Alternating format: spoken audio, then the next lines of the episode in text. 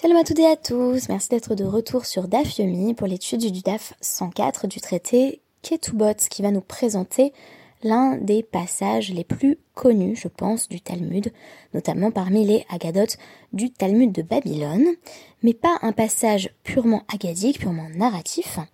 En réalité, on a affaire à l'une des Agadotes qui va avoir le plus de pertinence et de répercussions sur la halacha, puisque c'est une anecdote qui va être euh, vivement euh, débattue par la suite par les poskim, et ce jusqu'au acharonim, donc jusqu'aux décisionnaires récents et même au XXe siècle. Ce DAF aurait dû ou pu être assuré par mon mari Emilia Kerman, mais j'ai dû aller travailler aujourd'hui, il m'a donc gardé la petite euh, toute la journée et euh, j'estimais qu'il était de mon devoir de, lui reprendre ce DAF pour qu'il ait la possibilité d'avancer sur ses autres projets. Donc, je vous demande euh, le droit de mourir. C'est un livre dont j'ai entendu parler quand j'étais au lycée en éducation civique, dans le cadre d'un débat sur l'euthanasie. Donc, je vous demande le droit de mourir porte la parole de Vincent Imbert, qui a eu un accident de la route et qui s'est retrouvé tétraplégique, aveugle et muet mais lucide. Et on connaît la supplique qu'il adresse au président euh, de la République, Monsieur Chirac, je vous demande le droit de mourir, en dépit bien entendu de la loi française qui n'autorise pas euh, l'euthanasie qu'il sera précisément question dans notre DAF de la souffrance liée à la fin de vie, puisque déjà à travers le DAF 103, il a beaucoup été question de la mort de Rabbi, euh, donc Rabbi Yehuda Anassi, compilateur de la Mishnah, et ce décès ainsi que le retour de Rabbi Yehuda Anassi va donner lieu à une myriade d'anecdotes différentes. Le message de Vincent Imbert va finalement poser les mêmes questions de la Guémara, à savoir, quand on sait qu'une personne est condamnée, euh, pourquoi serait-il refusé à cette personne euh, de voir sa vie se terminer? Euh, En effet, l'objectif serait que le supplice prenne fin. Même si dans l'exemple de Vincent Imbert, on a une demande claire de la part de la personne qui est à l'agonie, qui est une demande euh, de pouvoir mourir, ce n'est pas le cas pour Abiy ou Anassi. En réalité, c'est un personnage, euh, une tierce personne qui va prendre conscience de l'étendue de sa souffrance et faciliter sa mort. Alors, on pourrait parler finalement euh, dans le cas de, notre Guémara, non pas tant d'une demande d'euthanasie, ce n'est pas du tout de cela qu'il s'agit, mais plutôt euh, d'une fin des soins palliatifs. Même si les soins palliatifs à l'époque de la Guémara, ben, vous pouvez deviner qu'il s'agit de téphilotes, donc des prières que les sages vont multiplier afin de faire en sorte que Rabbi Yehuda Anassi ne meure pas. Si on transpose euh, prière et qu'on le traduit dans un univers séculier et dans un univers contemporain, on aurait soins palliatifs, c'est-à-dire tout ce qui peut être fait pour que le malade, bien que voué à une mort certaine, reste en vie le plus longtemps possible.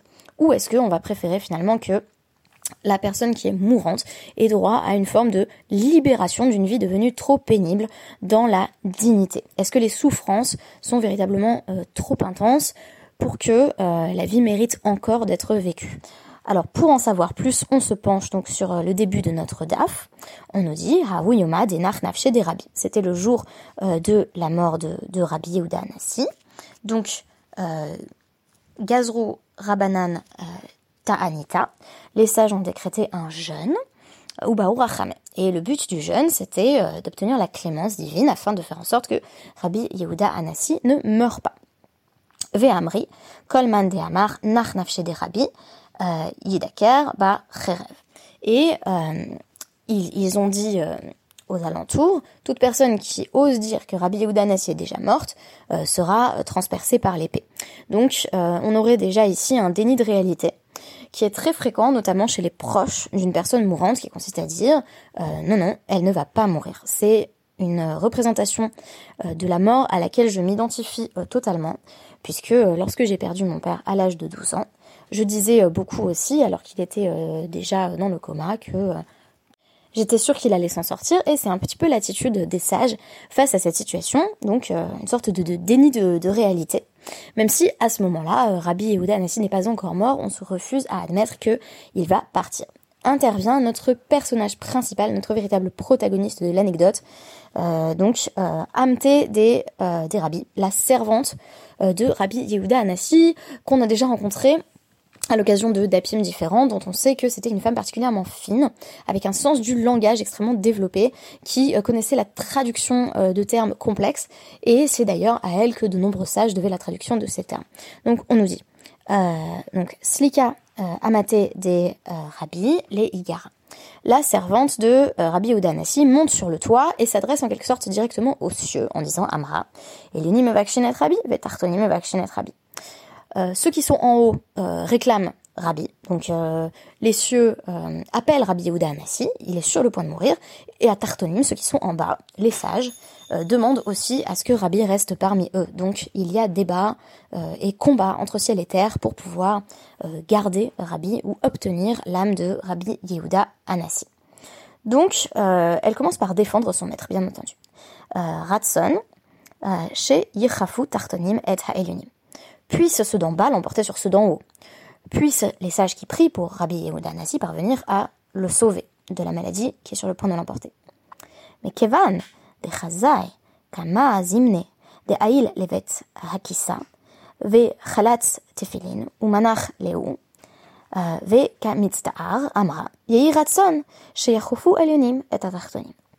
mais quand elle a vu que Rabbi Yehuda ne cessait de se rendre aux toilettes, donc il avait une fin de vie difficile, il avait euh, voilà, sans doute des, des problèmes euh, digestifs. Euh, il devait se rendre aux toilettes et il était constamment en train d'enlever cette filine puisque les sages à l'époque euh, dont on parle portaient les téfinines toute la journée et ne les enlevaient que pour se rendre dans, dans la salle de bain ou aux toilettes. Et puis il les remettait et elle a vu qu'il souffrait énormément de, de cette maladie intestinale. Et donc elle a dit puissent euh, les, ceux d'en haut l'emporter sur ceux d'en bas. Donc elle finit par en venir à euh, souhaiter la mort de son maître, afin que celui-ci ne souffre plus. Ça, si vous voulez, c'est la réalisation de la servante. Velo ravu, shatki rabanan, euh, mi libae rachame. Mais les sages, eux, de leur côté, ne, ne se taisaient pas une seule seconde. N'arrêtez pas de demander miséricorde, euh, d'implorer pour avoir la clémence divine, de sorte que Rabbi Yehuda Nassi reste en vie. Donc, la servante, cette fois-ci, ne se contente pas de paroles, mais va faire en sorte que s'interrompent euh, ce qu'on pourrait appeler des soins palliatifs dans le contexte de la Gemara, si on veut transposer. Euh, euh, Shadia Meigara Leara. Donc elle prend, elle prend un, vase, elle le jette du toit sur le sol. Ishtiku Merachame. Et voici que les sages euh, littéralement se taisent de leur euh, c'est en fait c'est la demande de miséricorde, littéralement ils se turent de leur miséricorde. des Rabbi. Et voici que Rabbi tout à coup euh, meurt parce que une fois qu'il ne reçoit plus euh, ces soins constants que représentent les euh, téphilotes, il, il meurt instantanément.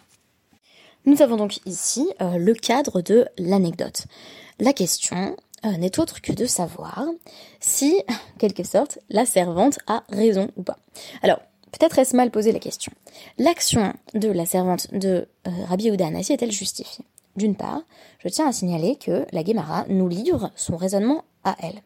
On a compris ce que veulent les sages. Les sages prient encore et encore pour que Rabbi Yehuda reste parmi eux. Ce faisant, ils veulent conserver la grandeur de Rabbi Yehuda mais ne songent guère aux souffrances que rester en vie lui cause. On nous donne finalement accès, par la focalisation interne, aux pensées de la servante de façon plus complexe. C'est-à-dire qu'on constate que la servante euh, a un raisonnement en deux étapes. Elle commence par dire puisse Rabbi Yehuda rester parmi nous, puis elle comprend qu'il vaut mieux qu'il meure étant donné euh, la pénibilité de sa vie. En cela, on se sent proche, je pense, à travers la mise en scène du texte, euh, de la servante, et on comprend mieux ainsi le fait qu'elle ait fait taire les prières. Si on n'avait pas ce moment où elle monte sur le toit et où elle dit euh, puisse d'en bas l'emporter sur d'en haut, puis puisse d'en haut l'emporter sur d'en bas, on peinerait à comprendre pourquoi, en quelque sorte, je pousse les choses trop loin, mais elle assassine son maître en euh, faisant tomber cette cruche qui fait un grand bruit et qui surprend les sages de sorte qu'ils arrêtent d'un coup de prier. Donc on a besoin de nous livrer son raisonnement. Il faut savoir que pour sauter directement chez les poskim quasi contemporains du XXe siècle.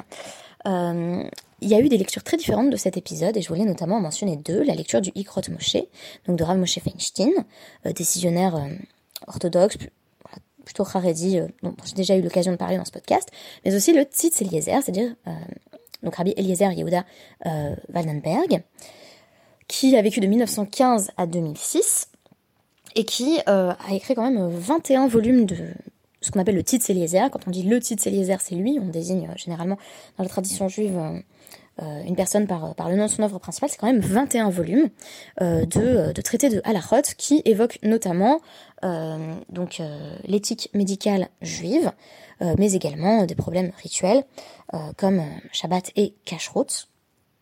Pour ceux et celles qui seraient intéressés, si on regarde les, les euh, de, du Rav euh, Eliezer Yehuda Waldenberg, euh, c'est de ce côté qu'on va trouver des positions comparativement plus méquilles, c'est-à-dire qu'on va trouver des, autorisations dans certains cas pour, pour, des avortements, notamment lorsque le, fœtus a, a une, une, déformation, et même donc il serait possible euh, pendant le deuxième trimestre de la grossesse, selon euh, le rabbi euh, Eliezer Yehuda Vandenberg, d'avoir recours à, l'avortement, ou plutôt à l'interruption médicale de grossesse, dans le cas où le fœtus est atteint de la maladie de Tay-Sachs, qui fait qu'il ne, saurait vivre au-delà d'un an ou deux. moi, je l'apprécie aussi parce qu'il fait partie de, des rabbins qui ont interdit le fait de fumer sur des bases alariques, ce qui me semble tout à fait justifié. Donc ce qui me semblait intéressant, c'est que si on ouvre donc le Rabbi Moshe Feinstein, Igrot Moshe, Roshan Mishpat 2.73, on a la question de savoir s'il faut continuer à prier pour quelqu'un qui va mourir. Donc, il s'agit bien entendu pas à travers ce podcast euh, d'un psac, évidemment. Euh, je ne m'improviserai pas décisionnaire sur des questions aussi complexes que la fin de vie. Mais il s'agit de savoir si on, est, si on doit continuer à prier pour que vive quelqu'un qui va mourir euh, et qui souffre beaucoup.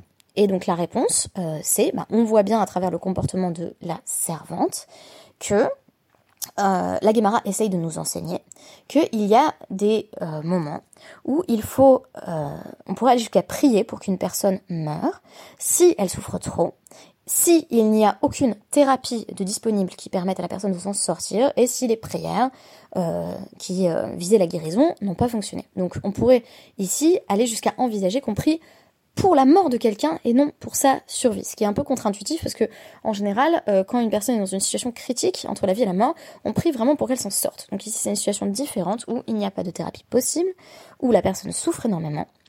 Euh, et, visiblement, selon euh, Rabbi Moshe Feinstein, on suit, en quelque sorte, la vie, si je puis dire, de la servante de Rabbi Yehuda Anassi.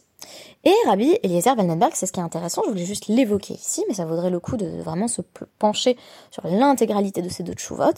Euh, si on ouvre le titre Eliezer 5.28, euh, il évoque donc cette opinion qui voudrait qu'on puisse prier euh, pour une personne malade et, sur le point de mourir et, et, vous, et prier pour que cette personne décède.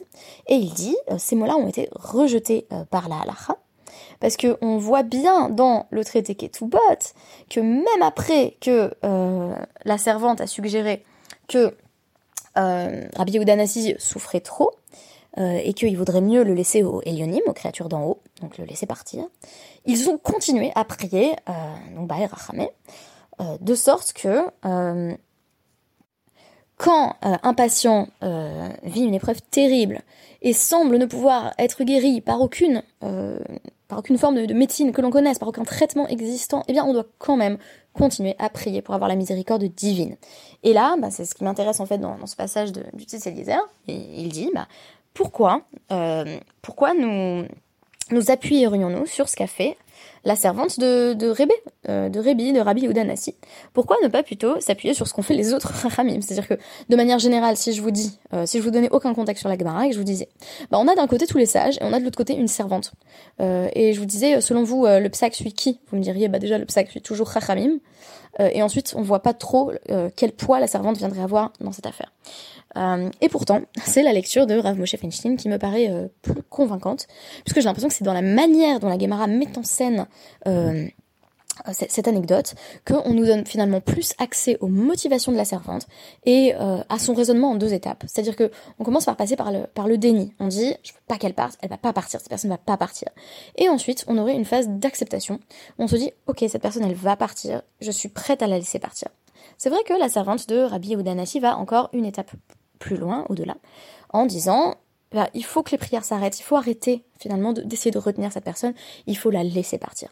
Et donc là, on aurait finalement une, voilà, une, seconde, euh, une seconde étape d'adaptation euh, à la situation telle qu'elle est, qui implique effectivement de constater que la personne va partir. On pourrait voir là un appui ou un, début de, réflexion. En tout cas, si on voulait s'intéresser aux mécorotes, aux sources euh, sur la, fin de vie, ce serait évidemment euh, l'un des premiers lieux vers lesquels il faudrait se tourner. Euh, c'est vraiment un locus classicus, si je puis dire, de, la Guémara à ce sujet. c'est l'une des grandes souliottes sur la question. et à ce titre, je voulais simplement ramener les lectures contrastées de, de Rav Moshe Feinstein, de Rabbi Eliezer, de Rav Eliezer Waldenberg, pour constater que tout le monde n'a pas la même lecture de ce qu'a fait la servante. Euh, et je vous ai exposé brièvement pour quelle raison c'est la lecture de euh, Rav Moshe Feinstein qui me semble encore plus convaincante. Merci beaucoup et à demain pour rattraper le DAF 105 car il me semble compliqué de m'en charger aujourd'hui.